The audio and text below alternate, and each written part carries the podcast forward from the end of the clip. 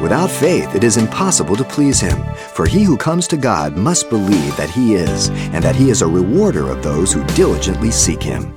This simple truth about faith from Hebrews eleven six instructs us that the faith God honors is one that seeks him. Here's Pastor Xavier Reese. There was a man rolling a wheelbarrow across Niagara Falls on a tie wire. And as he was going, making his way across, and he got to the other end, he asked the crowd, "Do you think I can do it again?" They say, "Yeah." He looked down to the man and says, "Get in the wheelbarrow." You see, words are cheap. Being a Christian inside walls is fine, but you've got to go in the world.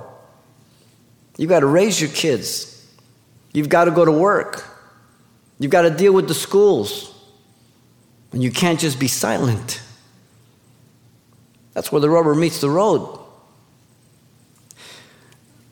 Faith is simply believing and acting on God's word. Be it in trusting, depending, resisting the world, or resting, simply obeying it. It is God's revelation of himself for man as the standards of life and practice. That's what faith is. Faith is the substance of things hoped for, the evidence of things not seen, and those that come to God must believe that he is, and that he is the rewarder of those who diligently seek him. Because without faith, it is impossible to please God. Hebrews eleven one and six. Faith, for it to be legitimate and honored by God, it must be biblical then. It must be based on the revelation of God's word.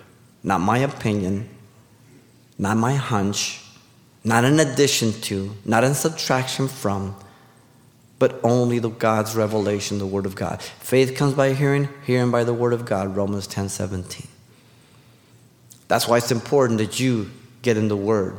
You stay in the word. You study the word. That you come to church. That you live it out. Anything apart from the word is not faith. It's not biblical. It's just your religious belief. It's your opinion, which has no value, nor mine.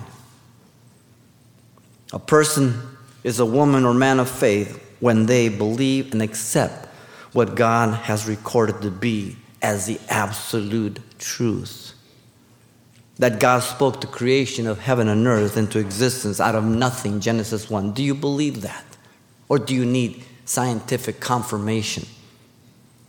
Thank God what we have, but I don't need it. I have no problem with God created the heavens and the earth by speaking it. I have no problem with it. That man is created in the image of likeness of God, male and female, having a body, soul, and spirit distinct from the animal kingdom, as Genesis one, twenty-six, twenty-seven says. Do you believe that? That man is a sinner under God's wrath and can only be forgiven and saved by Jesus Christ, who died and rose from the dead, John three sixteen and three thirty-six. Do you believe that? If you do, then you're a man or a woman of faith. You've been listening to Simple Truths with Pastor Xavier Reese, a daily devotional of the enriching and precious truths found in God's Word. We appreciate you listening each weekday at this time, but you can hear this program again by following the radio listings link at calvary chapel pasadena dot com. For more on the other ministries at Calvary Chapel Pasadena, visit our website. There you'll find information about weekly events, Pastor Xavier's messages, even online booklets in English and Spanish. It's all at calvary chapel pasadena dot com. Simple Truths is a radio ministry of Calvary Chapel Pasadena.